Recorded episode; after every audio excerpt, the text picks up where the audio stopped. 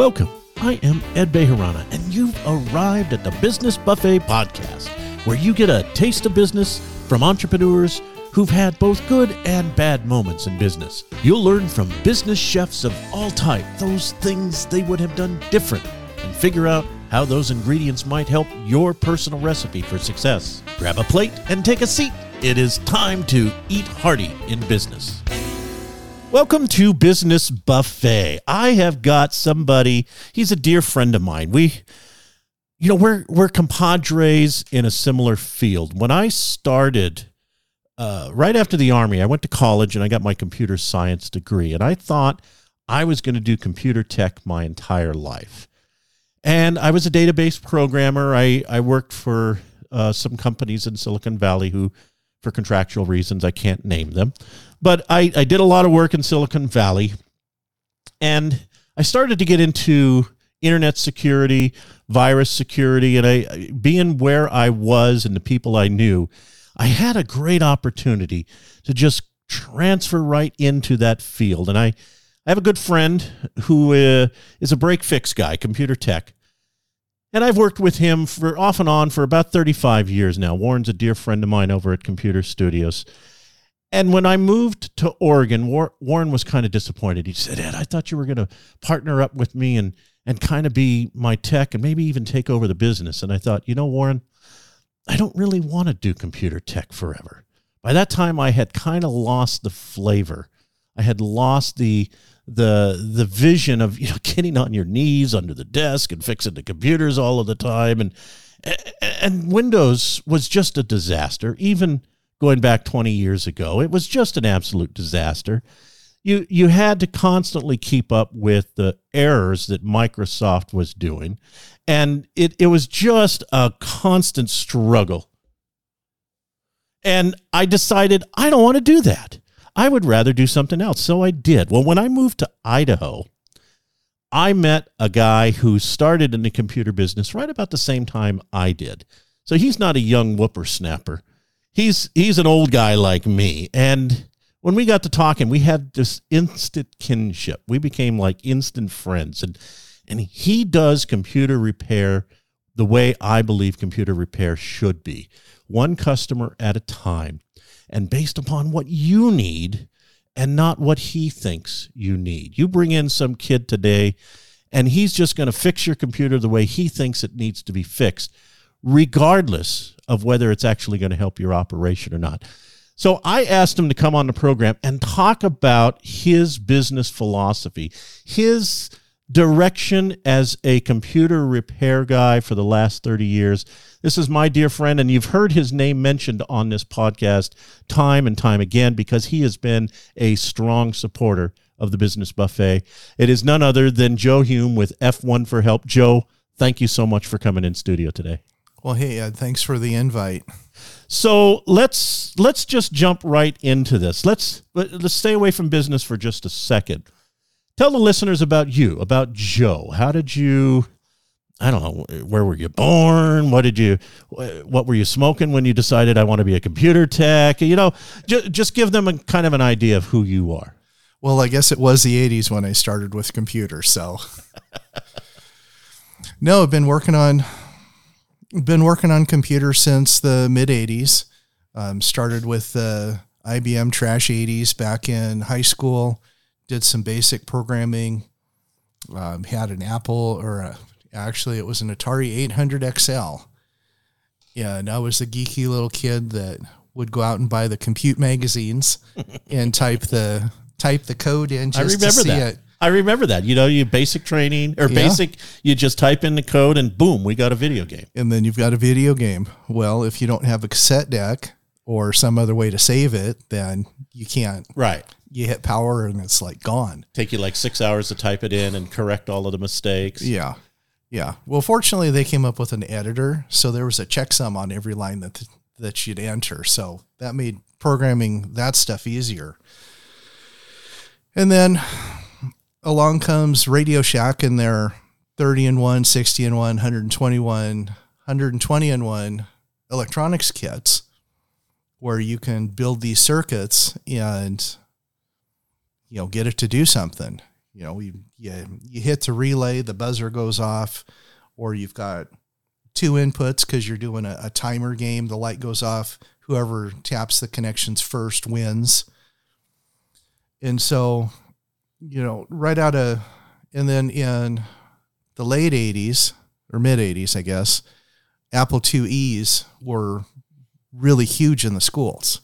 So we played around with those, um, found an old Star Trek game, and actually looked at the code and changed it so I'd have fewer Klingons, a couple of Romulans, made the star stuff different, increased the That was a power great of- game. I loved that game. Oh, it was. Yeah, that and Wizardry. Those were my two faves. Never played that one. Never play. Oh, Wizardry is classic. But Cannonball Blitz and Locksmith and Mm-hmm. Load and Runner. all of those. Yep. Yeah. Yep. Yeah. Yep. And then right out of school, I went to Lewis Clark State College and enrolled in their video systems program. And that's where I actually got the the hands-on training, resistors, capacitors, resist um, inductors, you know, FETs, MOSFETs, all of that stuff. And when I was done with that, I transfer transitioned into the computer repair, the microcomputer repair. And at that time, it was component level repair on the old IBM 8088s and the Apple IIe's. And they actually had the the signal signal tracers with the 16 channels and all of the scopes and leads so that you could you know see a signal come from here and go to there and and figure out which ship was bad.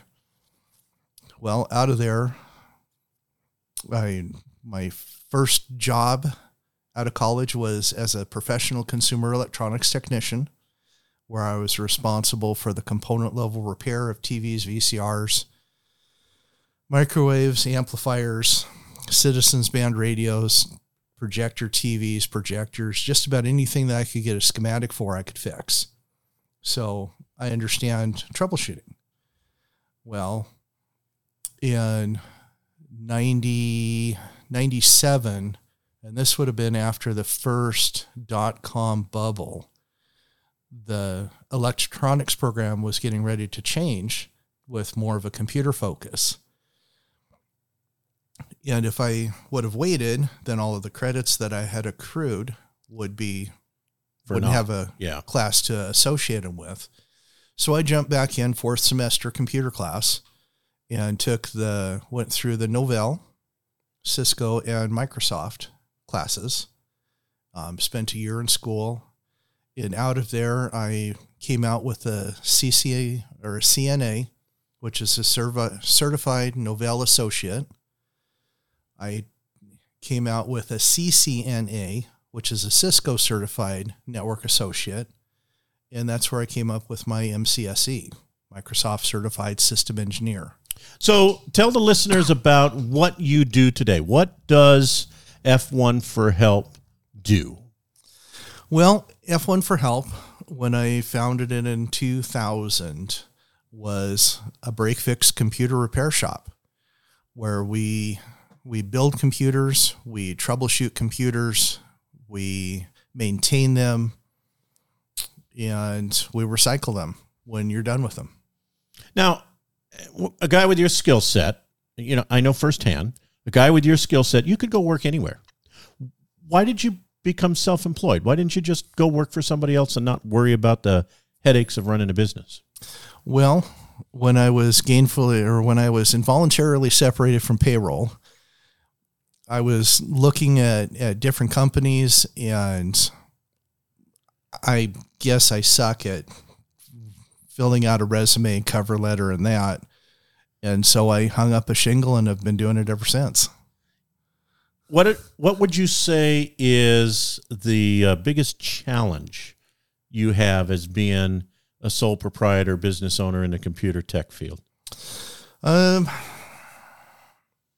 when I first started, it was the actual running of a business because I've never had any formal training, you know, accounting and marketing and janitorial and all of the rest of that stuff isn't fixing computers.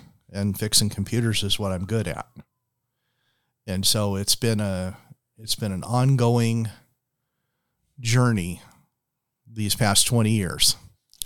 Yeah, and you you just celebrated your 20th anniversary in business, right? I did. In 21 years now. Um, yes, actually, we celebrated 20 years this last October. Right, I was there. I, Yeah. I went to his 20. Now, I gotta I gotta tell this joke here. So Joe says uh, the chamber is going to do a, a a ribbon cutting for my business. I said, Joe, you've been in business for 20 years.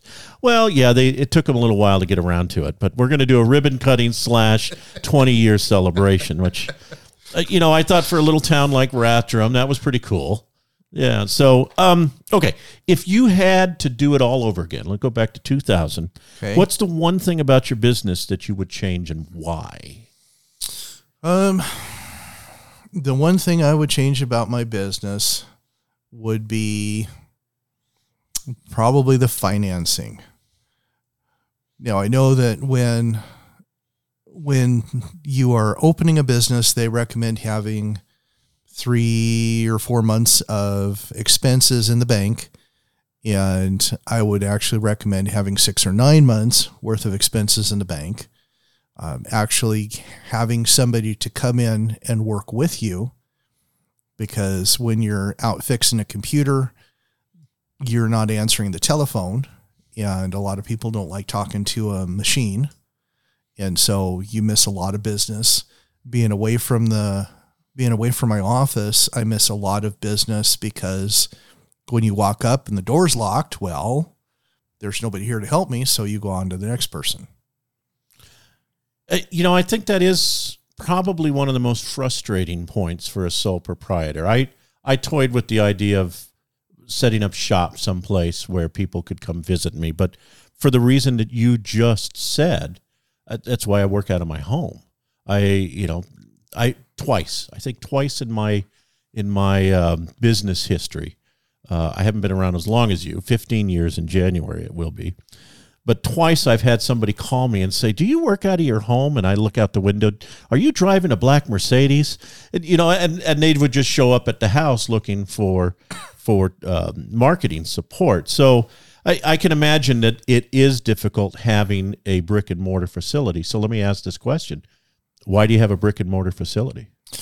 Well, that when I started after moving up here to Rathdrum, one of my clients who was sitting at my kitchen table had actually said or suggested that I get a, a storefront because then that gives an additional level of authenticity, professionalism.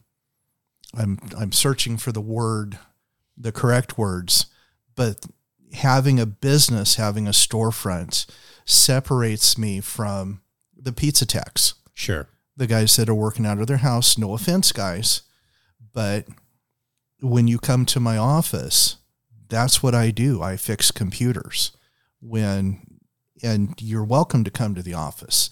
When you work out of your house, well then you got to find some place to meet. You've got to you know, figure out the logistics of picking up and deliveries.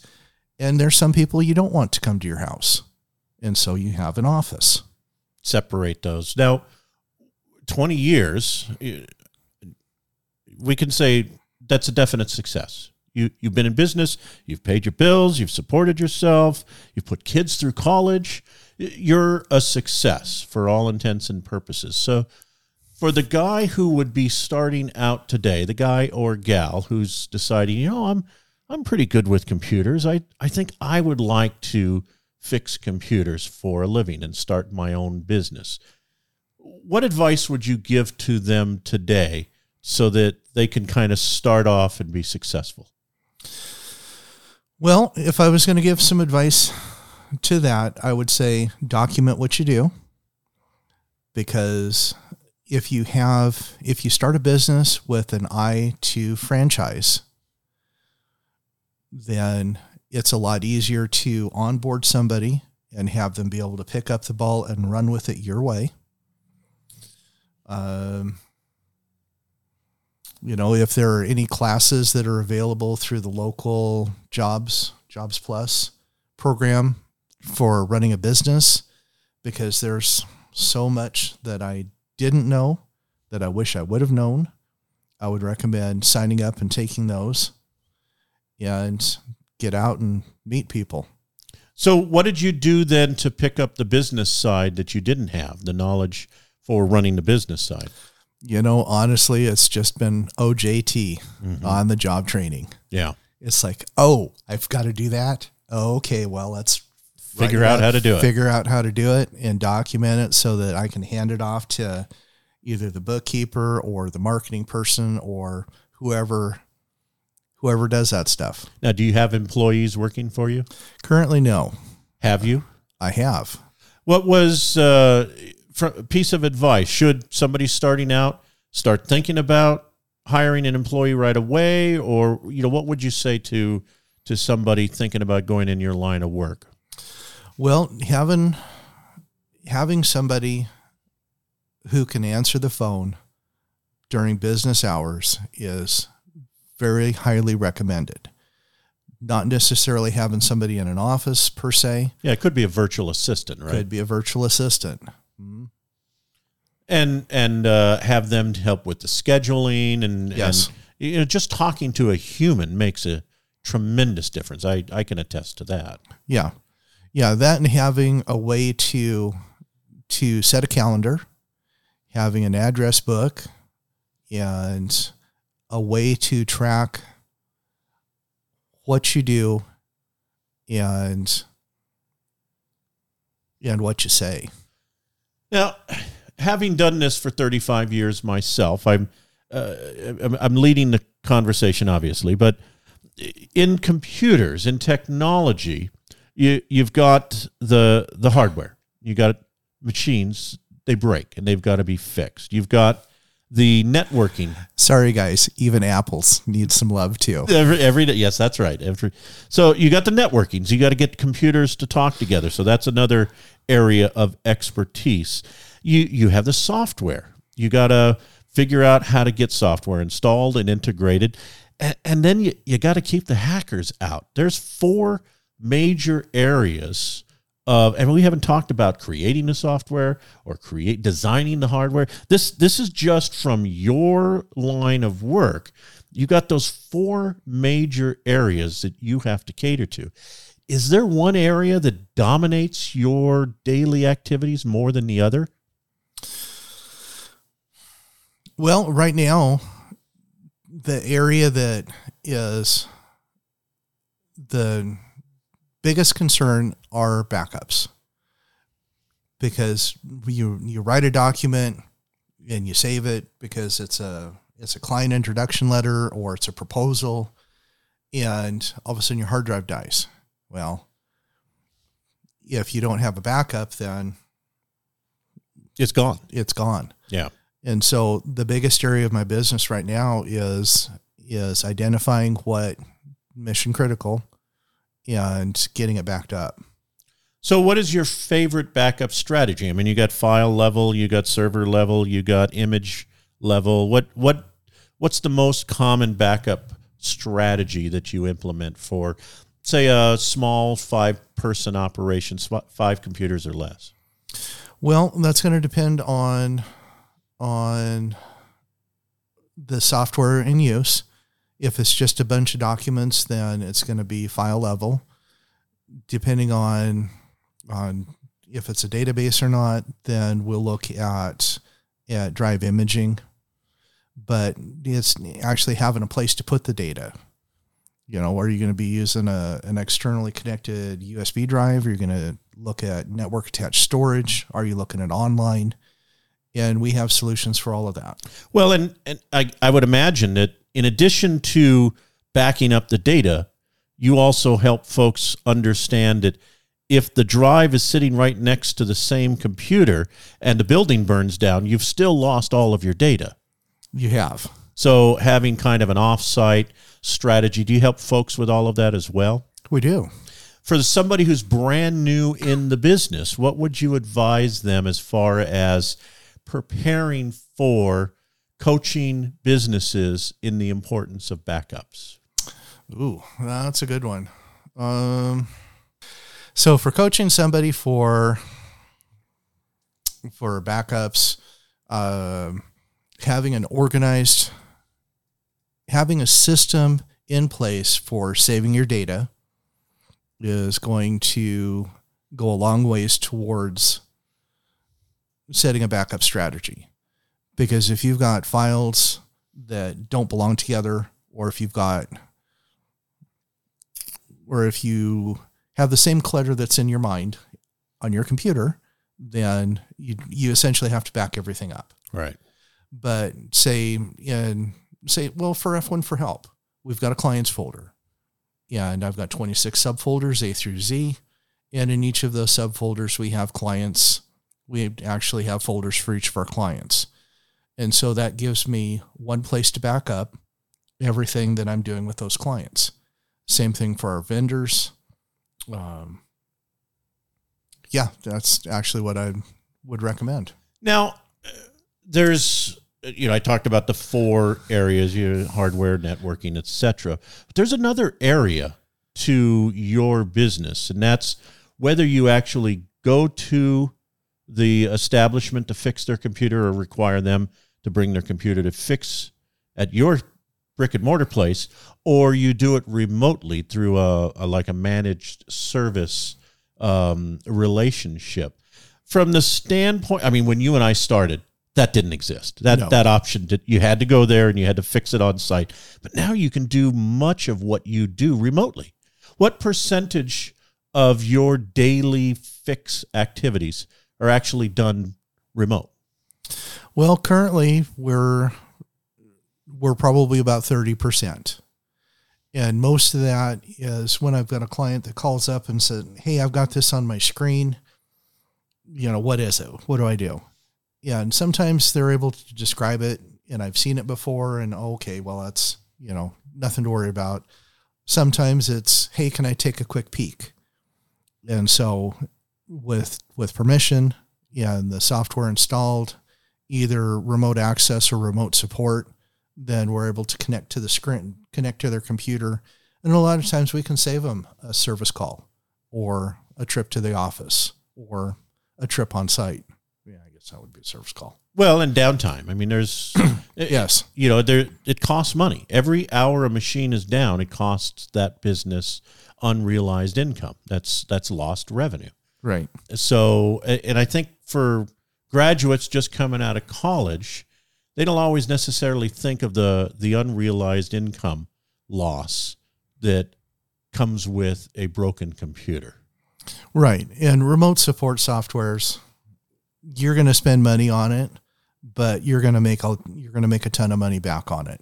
yeah because remote support is like a service call. You bill them per, you bill them per five or ten or fifteen or whatever your, whatever your incremental charge is. Now the big one, we just a few months back we heard the uh, the ransomware attack on that gas company back in Atlanta, and basically the whole eastern seaboard was shut down. You know, all of there was no gas moving around on the east coast, and it turned out it was a bunch of hackers out of Russia who installed their ransomware and basically took computers hostage. And I know a lot of small business people who just lose sleep worrying about what would happen if their business was taken hostage by these ransomware people eh, because they ask for a lot of money. This, this you know, this is they're, they're asking for tens of thousands, if not hundreds of thousands of dollars for the keys to get your data. You know, it, it's no longer that they erase your data; they just encrypt it in place, and you can't access it. So, what would you say to the new business owner going into the computer repair business to prepare them for? There's the stress, there's the technical side of dealing with ransomware attacks. What what would you say? Because I would imagine it's a large portion of business at this point. What should be people be ready for? Well, preventing it is, is what they, is what I would recommend doing. And that's going to be, that's going to be part backup strategy, having, having a disconnected backup or, you know, something that's attached to the network that's not, that's not constantly mounted. Um, a lot of the newer antivirus software packages will have some form of ransomware protection. And so just having a good a good antivirus, anti-malware, um, internet security package that actually states ransomware prevention. It will go a long ways towards letting you sleep at night. Yeah. Now, if you weren't doing computer repair, if you know, if tomorrow you went into the office and said, "I'm done," it's I'm, yeah, I've had it. What? So, if you weren't doing what you're doing today, what would you be doing and why? I'd be drinking beer and shooting pool. Ready to retire, are we? Uh, we are. Oh, outstanding. So, how do people learn more about you and F1 for Help? Well, you can visit us on the web at www.f is in Frank, one is the number, F O R H E L P dot net. Or you can always give us a call at 208 687 0183. Now, if somebody say, you know, in Texas or North Carolina or Florida, they they have some questions and they they want to kind of talk to you about their business. You you open to hearing from future entrepreneurs and and uh, are you willing to help them out a little bit from a question and answer standpoint? Absolutely. So I am a firm believer in paying it forward. Absolutely, mentoring, I, and I know you are. That's that's why I asked the question. So, any final thoughts for the listeners before we wrap up? Um, just to make sure that your computer software is up to date, that your if you've got antivirus and anti-malware software that is it is active, up to date, and able to run. Um, if you have a backup, check them because backup you don't check isn't a backup. Very good advice, Joe. Thank you so much for taking time to come in studio today. Hey, you bet, Ed. Thanks. It is that dreaded time when we must push away from the table and digest what we've taken in. The ingredients you've learned today can and should be used in your own business recipe and shared with the world. Like this program on Apple Podcast or anywhere you consume your podcast material, and drop in again next week to enjoy another hearty dish of the Business Buffet podcast.